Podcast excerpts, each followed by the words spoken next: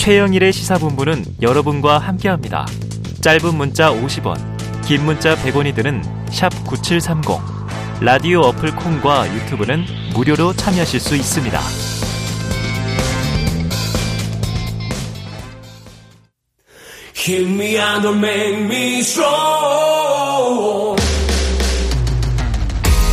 네, 매주 월요일 주말 동안 있었던 뉴스를 정리하고 새로운 주간 뉴스를 살펴봅니다. 자, 발빠른 뉴스와 깊이 있는 해설이 있는 김준일의 1, 박원석의 석, 합쳐서 1석 2조 도라나루 두 개를 잡는 자, 박원석 전 의원님 그리고 김준일 뉴스톱 대표님 나와 계십니다. 어서 오세요. 안녕하세요. 주말 잘 보내셨죠? 예. 이번 주부터 추워진다는데 자, 연말이다 보니까 매년 이맘때 요게 나옵니다. 교수들이 뽑는 올해의 사자성어. 자, 근데 꼭 이게 잘 모르는 게 나와요. 과이 불개. 어, 이게 뭐지? 자, 잘못을 하고도 고치지 않는다는 뜻이라고 해요.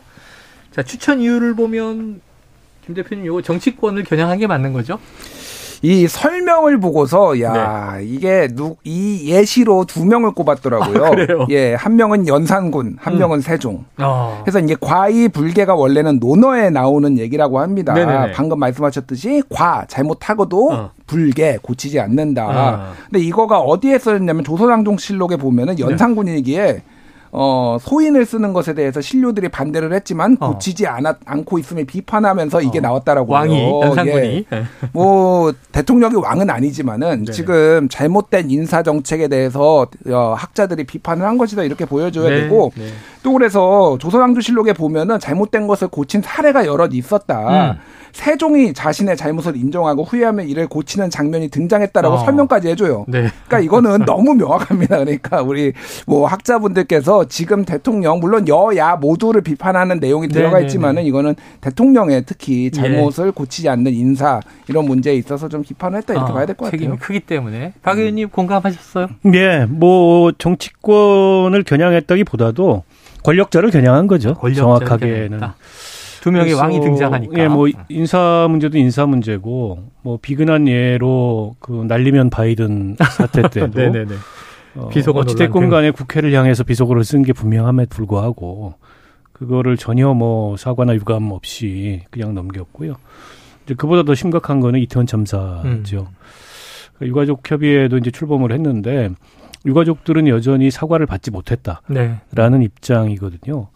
그러니까 상황이 이쯤 되면 대통령이 불러서 유가족들을 위로하고 재발 방지를 다짐하고 그리고 무엇보다 책임 있는 사람들에게 책임을 묻겠다 이런 의지를 보여줘야 음. 되는데 그런 게 전혀 없어서 이건 이제 두고두고 윤석열 대통령 국정 운영에 저는 부담이 될 거라고 음. 봅니다. 단기적으로는 뭐 어, 본인들 강조하는 어, 법치주의 원칙에 따랐다 얘기할 음. 수 있는데 어, 물론 이제 법치주의도 굉장히 중요합니다만 어쨌든 윤 대통령은 정치를 하는 분이잖아요. 네.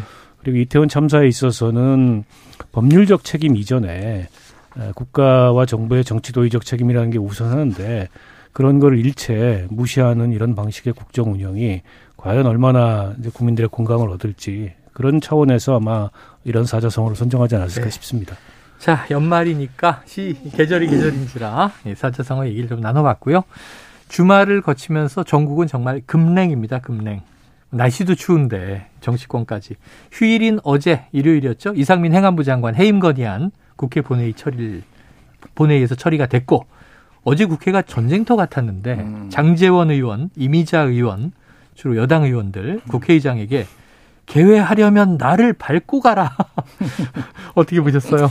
그러니까 이게 전쟁이 되면은 네. 이렇게 최선두에 서는 분들이 뭐 전쟁뿐만이 아니라 국회에도 있습니다. 네, 네. 그래서 네. 이미자 의원 같은 경우에는 기억하실지 모르겠는데 그 패스트 트랙 네, 네, 관련해서 그때 이제 뭐 여야가 대, 대립했잖아요. 네. 근데 문희상 국회의장을 그때 막아섰어요. 아. 그러니까 문희상 국회의장이 뺨을 이렇게 두 번을 이렇게 아. 하니까 아 기억나요. 성희롱이다라고 네네네네. 하니까 문희상 그 국회의장이 갑자기 쇼크를 받아서 병원에 입원하십니다. 서로 서로 헐리우드 액션을 했던 이런 그런 네, 일이 다 있었네요. 그런 일이 있었어요. 네네. 그래서 임이자 의원 참 열심히 하시는구나 공천 받으려고 뭐 아. 이런 생각 들었고요. 뭐뭐 뭐 그냥 그냥 의례적으로 있는 일이다 이렇게 특히 국회의장 부장이 네네. 뭐 하려고 하면은 이렇게 붙들고 있는 거. 근데 보기 안 좋습니다. 개인적으로. 아니 네. 의원직을 지내셨으니까 의례적으로 있는 일인데 국민들은 놀라고 자꾸 눈살이 찌푸러져요. 국무위원 해임 건의안 이런 것은 음. 헌법과 법률에 따른 국회의 권한이고 절차잖아요. 네. 어, 국회의 권한이고 절차입니다만 대통령이 그걸 거부할 수 있는 권한 또한 명시해 놨어요. 네. 그러니까 법률과 절차에 따라서 하면 될 걸 가지고 음. 이렇게 뭐 들어놓아 가지고 나를 밟고 가라. 네네. 이상민 장관을 지금 대통령실이나 여당이 이렇게까지 보호해야 되는 이유가 뭔지를 저는 어, 모르겠어요. 모르겠다. 어, 특히 저는 여당을 보면 참사 이후에 어쨌든 이상민 장관 책임론이 공개적으로도 여당 내에서 나왔단 말입니다. 그리고 지금 많은 여당 의원들도 이미 그 정무적으로 리더십을 잃었기 때문에 장관직을 과연 유지할 수 있겠는가 음. 이런 회의감을 갖고 있어요. 그럼에도 불구하고 어쨌든 대통령실의 신호가 떨어지니까 어. 일사불란하게 예, 저렇게 예. 움직이는 거라고 밖에 볼 수가 없고 근데 과연 그게 그 대통령의 국정 운영을 잘 뒷받침하는 여당의 모습일까? 네. 잘못된 건 잘못됐다, 틀린 건 틀렸다라고 얘기해야 네. 되는데 여당이 저렇게 대통령실에 코드 맞추기만 하다가 대통령 지지율이 떨어지고 음. 그로 인해서 어, 정치적 위기가 찾아오면 그때 가서는 어떻게 하려 그러나 어. 그런 걱정이 들더라고요. 자 여기서 이제 한 발 더 나갑니다. 지금 음. 송원석 원내수석 부대표를 비롯해서 국민의힘 의원들이 지금 이 해임 건의안 뭐 통과 등 음. 이게 밟고 가라 정도가 아니라 대선 불복이다. 지금 긴급 규탄 집회를 열었어요. 지금 왜 요 사안이 대선 불복 프레임하고 연결이 된, 되는 거예요? 그러니까 뭐 정치권에서 말로 이제 정치 많이 하는 거고 음. 거기에서 이제 각자 들고 나오는 그 프레임들이 있잖아요. 네네네네. 그러니까 저는 그러니까 뭐 이재명 방탄 프레임이다. 네네네. 뭐 여기까지 이해를 하겠어요. 사실 어. 이거와 이재명 방탄은 직접적으로는 관련은 없다고 네네네네. 보지만은 근데 대선 불복 프레임은 도대체 이게 나 이게 어안이 벙벙했어요. 사실은 이게 무슨 논리가 이거예요. 음. 그러니까 대통령이 인정한 어. 장관을 어. 지금 해임하겠다라는 거는 결국은 다수당인 민주당이 자기 맘대로 정치를 하겠다라는 거다. 이거는 네. 결국 대선에 승복을 안 하겠다라는 거다. 뭐 네. 이런 논리거든요. 장관을 해임하라가 결국은 대통령을 인정 안 하는 거 아니냐 네. 이렇게 되는 거군요. 그래서 어. 대통령한테는 해임 건의에 대한 거부권이 있잖아요. 네, 그렇죠, 아까 전에 그렇죠. 말씀하셨잖아요. 박원석 의원님이 네네. 각자 자신의 일을 하면 되는 거예요. 어. 그러니까 대선 불복 프레임을 누가 믿겠습니까? 그러니까 좀 음. 그럴싸한 거를 좀 들고 나오시고 차라리 네네네. 그냥 이재명 방탄 프레임을 주고 미세. 근데 네. 너무 오래 써먹으니까 식상한 거야. 그 모든 게 다 연결되니까. 한 세 달 동안 이재명 방탄만 하니까 좀 네네네네. 참신한 걸로 대선 네. 불복 프레임 가지고 나왔는데 어. 안 먹힌다. 어. 납득이 안 된다. 뭐 이렇게 말씀드리겠습니다. 네. 저박 의원님 혹시 납득되세요?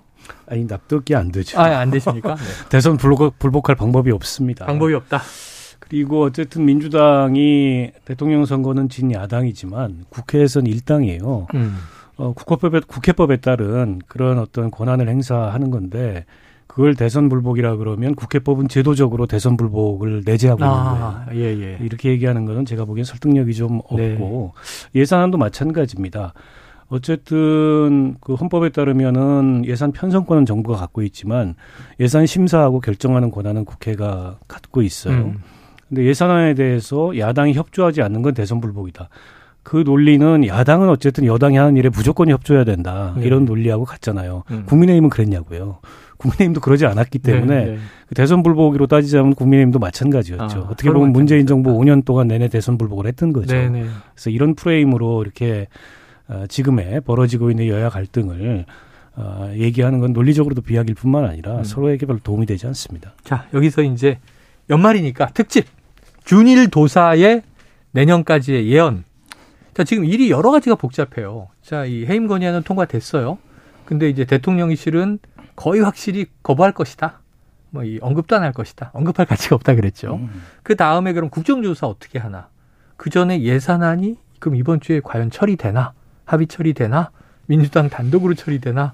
이 여러 가지 궁금증이 있고 그 다음에 그럼 또 탄핵 소춘 하나 거부가 되면 어떻게 좀 일련의 흐름이 가겠습니까? 이게 다 엮여 있어가지고 네. 사실은 네. 하나가 또 다른 하나의 영향을 줘서 참 아. 예, 예, 예, 예측하기 힘든데 예. 일단은 김진표 국회의장은 15일에는 무조건 한다라고 예산안 처리 예, 예산안 처리를 한다 이렇게 했어요. 그거를 음. 정부안이 됐든 아니면 민주당의 네네네. 단독안이 됐든 한다라고 하면은 지금 사실은 이 예산안 전국에 길어지면 길어질수록 이득을 보는 거는 국민의힘입니다. 어. 왜냐하면은 국정조사는 무조건 1월 7일까지 하게 돼 있어요. 아. 그러면 국정조사 기간이 점점 점점 줄어들어요. 짧아져요. 예, 네. 지금 5분의 2가 지났거든요. 이미 아. 아무것도 안 하고 한 반 정도 지납니다. 15일까지 가면. 네네네. 그러면 이제 더 시간을 끌 수가 없으니까 아. 여러모로 민주당도 그렇고 15일에는 무조건 통과를 시킬 거다. 음. 무조건 통과를. 그럼 사상 초유의 야당 단독 어, 상정 예산안이 통과될 가능성도 배제할 수 없다. 어. 저는 이렇게 봅니다. 네. 자, 요거는 하나 그렇고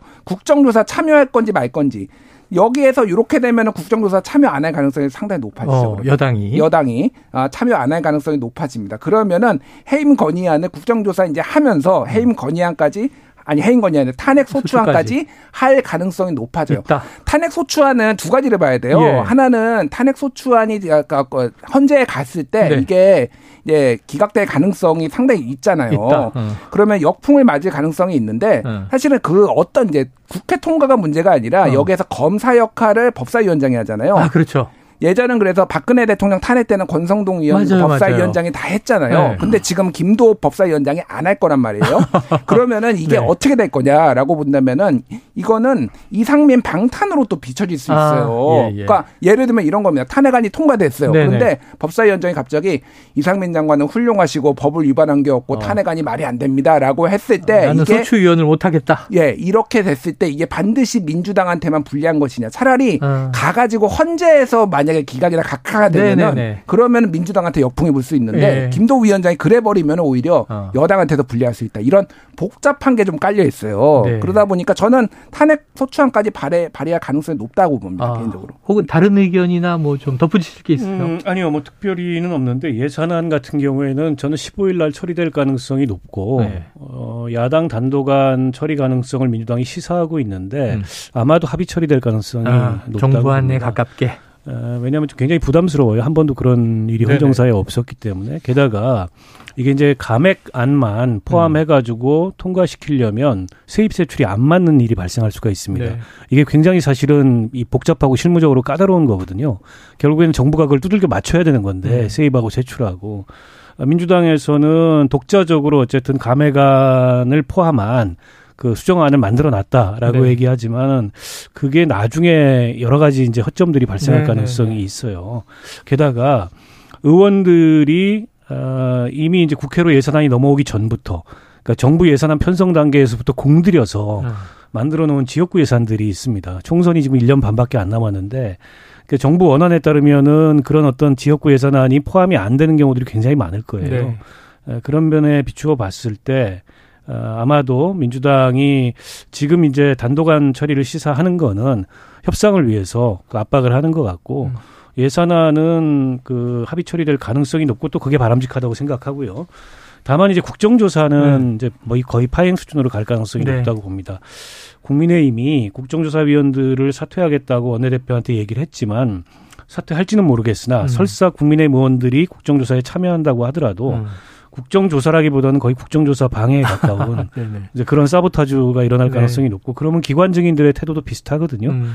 그래서 국정조사가 1월 언제까지입니까? 1월 10일인가? 1월 7일까지. 아, 1월 7일. 이제 얼마 안 남았어요. 3주 정도 되죠. 지금 정해진 기한 내에 소개 성과를 거둘 수 네. 있을지 네. 의문이고 물론 이제 한 차례 연장할 수 있도록 돼 있습니다만 그것도 굉장히 합의가 그렇죠. 불투명하기 때문에 국정조사가 내실이는 어떤 이 참사의 원인과 어. 또 책임에 대해서 가리는 조사가 되기보다는 서로 간의 정치적 프레임을 가지고 네. 공격하는 음. 그런 국정조사가 되지 않을까 아유, 싶어요. 두 분 얘기를 들으니까 연말 연초가 벌써 암울하다 이런 생각이 드는데 이 와중에 지금 저희 시사본부가 지난주에 이태원 참사 희생자의 아버님과 통화를 했는데 아, 저는 굉장히 저 슬펐어요. 그런데 이런 얘기를 했습니다. 그 유가족들이 그 대통령실은 여러 사람들을 만났잖아요. 관저에서. 또 이제 지난 주말은 영빈관에서 축구 대표팀도 이제 같이 만찬을 하고 그런데 왜 유족은 못 만나 주느냐. 심지어는 접수했다고는 통보를 받았는데 대통령과 좀 만남을 요청한 것에 대한 아무런 답이 없다. 이 와중에 지금 권성동 국민의힘 의원이 유가족에게 강경 대응 기조의 발언이 나왔어요. 이 유가족 협의회 출범에 대해서 세월호의 길을 가선 안 된다. 심지어 횡령 수단이 될 수도 있다. 종북 교육, 뭐 놀러 간다 이런 표현들이 나왔는데 어떻게 들으셨어요? 그러니까 이거를 권성동 의원한테 돌려드리고 싶어요. 어. 세월호의 길을 가면 안 된다. 네네네. 이게 무슨 얘기냐면은 세월호 참사가 벌어지고 나서 초반에 박근혜 정부에 대한 민심이 그렇게 나쁘지 않았어요. 네네네. 어, 어쨌든 이게 정부나 어떤 뭐 관리 책임, 뭐 해수부의 관리 책임이 있었지만은 예. 특히 이주영 장관이 유족들과 같이 부둥켜 울고 팽목항에 내려가가지고 살았죠. 이, 근데 그 이후에 급격하게 나빠진 게 이거를 정치적 공격이라고 생각을 하고 음. 여당 당시에 새누리당 의원 들이 이거를 뭐 종북 프레임 무슨 뭐 막 이러면서 막 이제 그 해요. 막말들도 나오고 돈달 특혜를 요구했다. 특혜를 요구한 적도 예, 없고 예, 국회 의원들이 예. 우리가 이런 이런 혜택을 줘야 되는 거 아니냐. 서로 경쟁적으로 내놓, 음. 내놓았는데 그 이후에 공격이 되면서 이거 자체가 정권에 부담이 되기 시작했어. 네, 엄청나게. 네, 네. 그때 권성동 의원은 오히려 합리적인 얘기를 하셨던데 갑자기 네네. 권력의 윤핵관이 되시더니 어. 이제 갑자기 이런 거친? 얘기를 하시는 거예요. 그때는 음. 이제 친박계들이 그거를 주로 얘기를 했죠. 네, 제가 말씀드리는 거는 이거는 자기 실현적 예언이에요. 어. 뭐냐면은 이런 식으로 이렇게 유가족들을 폄훼하고 이렇게 되면은 결국은 이거는 끝까지 정권 끝날 때까지 엄청난 부담이 돼서 네네네. 그 네, 네. 후과가 돌아옵니다. 이런 식으로 하지 마시고 제발 음. 좀 이거를 본인들이 정치적 사안으로 만들고 있어요. 어, 네. 오히려 그러니까, 예, 오히려 여당이. 여당이 이게 세월호의 길 망한 그래서 망한 박근혜의 길에 지금 가고 있다 어. 이렇게 말씀드리겠습니다. 좀 대승적으로 좀 정치를 네네네. 하셨으면 좋겠어요. 예. 지금 유가족 중에 또 일부는 우리가 반정부 세력입니까 이렇게 하소연을 하시는데 음. 그러니까 이제 세월호는 거의 반정부 세력처럼 박근혜 정부가 대척하는 쪽으로 흘러간 게 정부의 책임이 컸다 이렇게 보시는 거고 오히려 돌려드리는 게 지금 이제 윤석열 정부가 세월호의 길을 가선 안 된다라는 조언을 하셨습니다. 자, 뭐 다음 이슈를 좀 넘어가 볼게요. 이슈가 너무 많아요. 지금 이 법원이 유튜브 매체 더 탐사 여기에 내년 2월 9일까지 한동훈 장관 주거지 100m 내에 접근 금지 명령을 내렸습니다. 반면에 관용차를 미행하는 것은 스토킹으로 볼 수는 없고 운전기사에 대한 접근 금지나 전화 카톡을 통한 연락 금지는 또 받아들이지 않았어요. 지금 김 대표님 이 판결이 좀 중요한 이유가 있다고요? 예, 요거는 이렇게 한 줄로 요약을 할 수 있어요. 네. 공직자 본인에 대한 취재는 다소 선정적이고 무리한 취재 어, 방식이 있더라도 네네. 측면이 있더라도 폭넓게 어, 허용되어야 된다라는 음. 거예요. 무슨 얘기냐면 법원이 두 가지를 얘기했어요. 네네. 자택에 대해서는 100m 접근 금지. 하지만은 한동훈 장관과 검, 검찰 측이 음. 얘기한 거는 한동훈 수행 비서니까 사실은 본인이거든. 한동훈 네네네네네. 본인이거든요. 얘에 대해서도 접근 금지해 달라라고 네. 했는데 법원이 그건 받아들이지 않았어요. 어. 그리고 문자로 보내는 것도 어. 막아달라고 그랬는데 문자도 문자나 이제 통신 수단으로 하는 것도 네네. 다 허용해 줬어요. 받아라. 왜, 왜 그러냐면은 쉽게 얘기하면 이런 겁니다. 어 그 박 아니 저 문재인 대통령 사저 앞에서 네네네. 집회 집회 네. 쉽게 시끄러웠는데 그거에 대해서 경찰이 집회 금지 조치했잖아요. 네네. 정확하게는 집회 금지 구역을 훨씬 넓혀서 뒤로 했잖아요. 뒤로 물르세요, 그랬죠. 거기에서 그 시위를 하던 사람들이 음. 그 소송을 냈어요. 네네. 근데 법원이 받아들이지 않았어요. 그 소송에 아, 대해서. 아. 그래서 이 어, 조치가 맞 집회 금지 조치가 맞다. 왜냐하면은 본인의 그그 그 주변 상관이 없는 주변 마을 주민에 그렇죠. 대해서 이 정도로 피해를 끼치면 안 된다라는 예, 거예요. 예. 너의 자유는 너의 자유는 음. 다른 사람의 해를 끼치지 않는 선에서 네, 자유라는 네, 네. 거예요. 어. 그런 차원에서 한동훈 장관의 가족까지 어. 이를테면 부인, 자녀까지 위협하거나 불안에 떨게 하는 이런 방식의 어. 자택 취재는 불어. 막아야 하지, 되지만. 예. 근데 사실은 더 우리가 봐야 되는 거는 한동훈 장관 본인에 대해서는 이게 그 법원에서 뭐라고 했냐면은 이게 취재원과 어, 뭐, 그 공직자의 관계고 네네네. 충분히 그 당시에는 8월, 9월에 강진구 기자가 그 소위 말해서 이제 관용 차량을 미행성 네네네네. 이제 따라다닌 거를 예, 얘기를 하는 예. 거거든요. 그거는 당시에 이 의혹을 풀기 위해서는 당연히 어. 해야 되는 거다. 취재 일부다? 예, 취재 일부다라고 본 거예요. 선정적입니다. 네네. 그러니까 뭐 제가 좀 거칠게 얘기하면은 어. 일종의 취재 포르노 같았어요. 저는. 아. 예, 예. 자, 이게 예, 자, 생중계하면서. 음. 예, 그러니까 이를테면은 먹방, 이를테면은 음식 네네, 포르노라고 네네. 하면은 예. 이 오해해서 들으시면 안 되고 굉장히 선정적인 방식으로 뭔가를 풀어내는 뭐 거잖아요. 뭐 이른바 빈곤 포르노. 빈곤 포르노. 저는 이 네. 취재 방식에 대해서는 동의하지 않아요. 네. 이를테면 생중계를 하면서 아. 하는 방식 그리고 이거를 폭로하는 방식도 완전히 확인되기 전까지는 공개하지 네네. 않으면 안 돼요. 음. 그럼에도 불구하고 이거를 취재를 하는 것 자체를 못하게 하는 네. 거는 말이 안 된다라는 거고 이거는 미국의 그 1988년에 그 포르노 잡지 허슬러라는 아, 레리 플랜트 사건이 있었어요. 유명한 판결이 있었죠. 예, 예. 폴웰 목사라는 사람에 대해서 되게 선정적으로 패러디를 네, 한 거에 네. 대해서 명예훼손이다 아니다 갔는데 대법원에서 이건 명예훼손 아니다라고 아, 했거든요. 수정헌법 2조의 예, 언론의 자유. 선정적이라 할지라도 공인에 대한 패러디는 넓게 네. 어, 허용되어야 된다라는 취지와 마찬가지로 음. 이것도 선정적이라고 할지라도 허용해야 된다는 굉장히 중요한 이번에 네. 판례가 아닌가 그렇게 보여집니다. 자 이게 뭐 더 탐사는 한 미디어의 한 예고 지금 기존 미디어들도 모두 해당하는 판례가 될 수 있기 때문에 중요하다 이건데 언론 자유 측면에서 박 의원님은 어떻게 보세요? 그러니까 아마 이제 법원의 이 결정이 더 탐사라는 매체를 특정해서 염두에 두고 내렸다기보다도 네.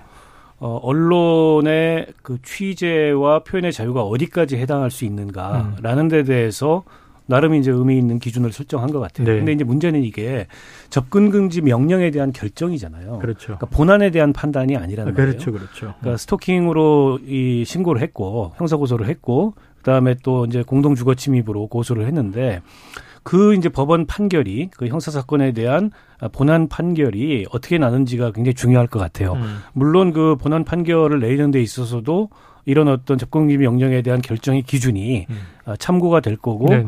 어, 그로 인해서 이제 표현의 자유에 대해서 특히 언론의 자유에 대해서 우리 법원의 어떤 태도나 판례 이런 것들이 축적이 될 텐데 대체로 음. 폭넓게 어쨌든 언론의 자유를 인정하는 것이 네. 현대 민주주의의 그런 어떤 가치에 음. 부합한다라는 것이 그동안에 우리 법원의 그 결정이나 판례였기 때문에 아마도 이번에도 이제 그런 방향으로 어, 나타나지 않을까 싶은데 음. 여기서 하나 걱정되는 점은 그런 거예요. 너도 나도 유튜브 언론을 표방하고 네. 그이 매체들이 많이 생겼잖아요. 근데 앞서 이제 김준일 기자도 얘기했듯이 동의하기 어려운 그런 그 접근 음. 방식들이 너무 많아요. 네네네. 특히 이제 더탐사 말고도 네. 예를 들어서 일부 음. 그뭐 특히 이제 보수 우파 매체들 같은 경우에 네네. 뭐 계속 따라다니면서 예, 예. 그런 식의 이제 취재를 한다든지 지나치게 타인의 사생활을 음. 아, 이 공인이 아님에도 불구하고 고려하지 않고서 취재를 한다든지 음. 이제 그런 현상들이 가뜩이나 이렇게 많이 커지고 있는데 음. 그런 현상들에 저는 혼동을 주면 안 된다고 아. 생각합니다. 아. 그래서 어, 법원의 결정이 큰 기준을 제시함과 동시에 또 이거는 이제 민주주의 사회에서 용인하기 어려운 음. 그런 어떤 행동에 대해서는 또 명확한 그런 기준을 동시에 설정해야 되지 않을까 싶습니다. 네네. 그러니까 이게 너무 선정적으로 흘러가는 것도 문제는 있다. 뭐 자정을 해야 될 것 같은데요. 법적으로는 이제 취재의 자유, 언론의 자유가 많이 보장돼야 되겠지만. 자, 다음 이슈로 가보죠. 민주당으로 가봅니다. 이 남욱 변호사가 얼마 전부터 거침없는 폭로를 이어가고 이게 주로 이제 이재명 대표 측근과 이 대표에 대한 대장동 관련 이야기를 주도하고 있어요. 자, 이재명 대표를 향해서 영화가 아닌 다큐다. 이건 이제 이 대표의 말에 대한 또 반박이긴 합니다. 캐스팅한 분이다. 이런 표현이 등장을 했고, 이게 이재명 대 남욱구도로 가는 거냐. 이런 얘기도 나오는데, 자, 대장동 수사에 대해서는 초기부터 가장 팔로우업을 잘하고 있는 김 대표님 어떤 상황입니까? 이재명 대 남욱이 아니라요. 아니요. 이거는 현상을 보면 안 돼요. 네네. 이재명 대 남욱이 아니라 김만배 대 남욱입니다. 아 그래요? 예, 지금 재판이 어떻게 흘러가고 있냐면은 예.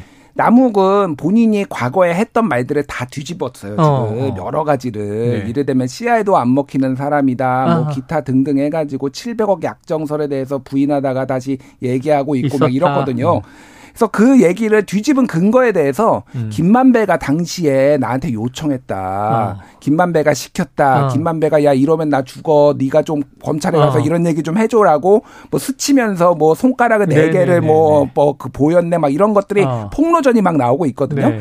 중요한 건 그런 거예요. 지금 검찰에서 만약에 음. 확실한 물증 돈이 흘러간 이재명 대표인데 흘러간 물증이 네. 나오지 않으면은 이건 증언의 일, 관성 어. 진술의 일관성이 되게 중요하거든요. 예, 예. 근데 누구의 말을 지금 더 믿어줄 것이냐. 네, 네, 네. 김만배가 그러면은 이재명 대표가 너무 이뻐서 너무 정치적 어, 공동체라서 정치적 공동체라서 하는 거냐 아닙니다. 아니다. 김만배는 만약에 이게 이 700억 약정설이 사실이라면 다 몰수될 수가 있어요. 이 700억을 자기, 자기 자산이. 예. 그러니까 이거는 무조건 내 돈이라고 해야 되는 그런 상황에서 남욱은 그 돈은 내 돈이 아니니까 상관없으니까 그렇게 네. 얘기를 하고 막 이런 그리고 남욱은 구형 1년 받았고요. 검찰이 음. 구형. 음. 김만배는 5년 받았어요. 어. 이거는 사실 둘 다 5년을 받아야 돼요. 제가 네, 보기에는. 네, 상식적으로 너무 남욱은 검찰이 봐줬습니다. 그 약간 이게 플리바게닝이 된 셈이다. 이렇게 볼 수밖에 없는 거예요. 네네네. 너무 낮아요. 구형 자체가. 그러니까 이 이런 여러 정황도 봤을 때 이거는 이재명 대 남욱이 아니라 김만배 대 남욱이고 이 어떤 사람이 증언이 더 신빙성 있고 일관성 있는가가 법원에